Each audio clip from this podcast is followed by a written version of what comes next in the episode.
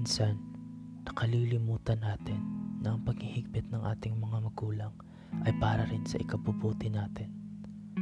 Magandang gabi. Ito po si Nick at narito na naman po tayo sa panibagong akta ng ating buhay. Ang pamagat ng ating tula ngayong gabi ay saranggola. Ako'y isang saranggola, lumilipad sa himpapawid ng buhay. Nakatali sa lupit ni ama't ina na sa akin nagbigay ng gabay. Sa simula'y masayang masaya ako. Sa himpapawid ay umaarko-arko. Ako'y tila salamin ng kaligayahan. Kasiyahan ay walang pagsitlan. Ngunit dumating ang aking pagkabagot. Sa himpapawid ay gustong makabot.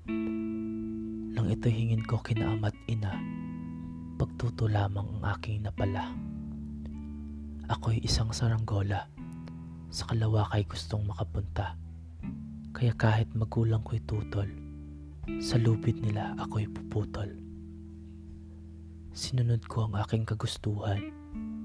Ang lupit ay aking binitiwan. Ito sana'y hindi ko pagsisisihan. Kalaya ay malapit ko nang makamtan. Kalaya ay nakamtan ko sa huli para lang malaman kung ako'y nagkamali. Malakas na hangin sa akin ay sumumpas. Ako'y nasira at hindi nakaligtas. Ngayon, ako'y wala ng silbi. Tunay ngang nasa huli ang pagsisisi. Kung ako'y nakinig lamang kina ama't ina, hindi sana ako naging sirang saranggola.